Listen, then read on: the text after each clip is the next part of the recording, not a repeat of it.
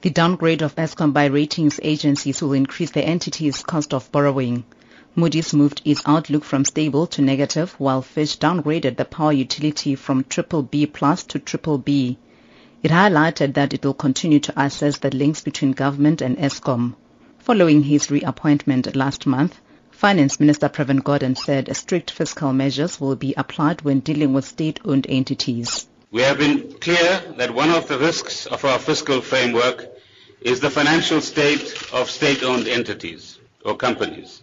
Let me emphasize that any support to these companies will be done in a fiscally sustainable manner.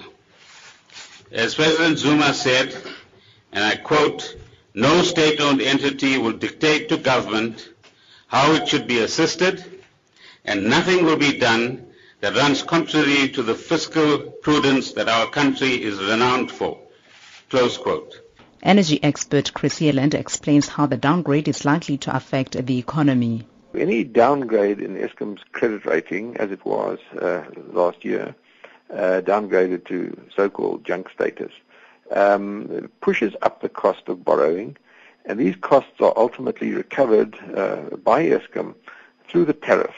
Uh, and therefore, uh, the person in the street, uh, domestic users, as well as business and industry, ultimately pay extra prices in the tariff as Eskom recovers um, these extra costs of borrowing.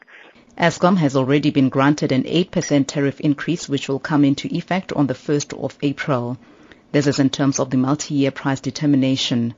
The power utility has applied again to the regulator NERSA to be granted an increase in order to cover the unexpected costs the company has incurred. Yelland says there's a possibility that NERSA might grant Eskom the tariff increase. Eskom has submitted an application to the re- regulator, uh, which, if granted, together with the 8% they've already received, will mean an uh, increase in electricity of uh, about 16% uh, on the 1st of April 2016.